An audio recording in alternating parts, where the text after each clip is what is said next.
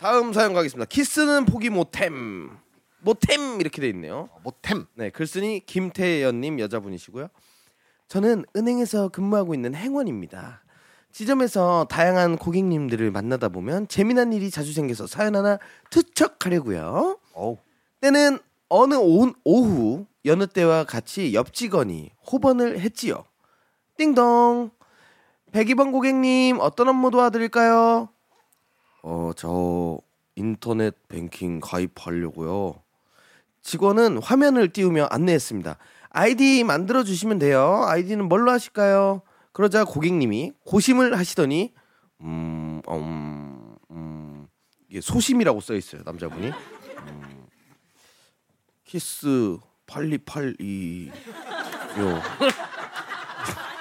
그러니까 K I S S 8282 이렇게 해서 키스 8282요. 이 사람, 이 이러시더라고요. 사람 못소리다. 옆에서 쓰던 전 웃음을 꾹 참았고 응대하던 동료 직원 역시 입술을 꼭 깨물며 말했습니다. 아, 아, 음, 네, 음, 키스 빨리빨리, 네. 아, 예. 근데 이 아이디는 이미 다른 고객님이 쓰고 계세요. 야, 이 은행에 모쏠 많네. 안 되시네요. 어, 다른 아이디로 만드셔야겠어요. 아이고야. 그러자 고객님은 또 한참을 고민하다 음 그럼 키스 천사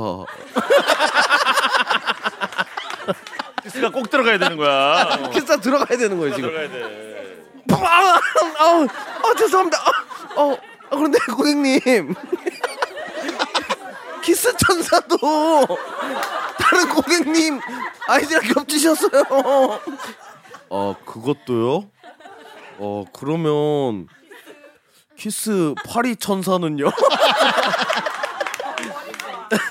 끝까지 키스를 포기 못하시던 고객님 부디 천사 같은 분을 만나 빨리 키스하게 되시길 바랍니다.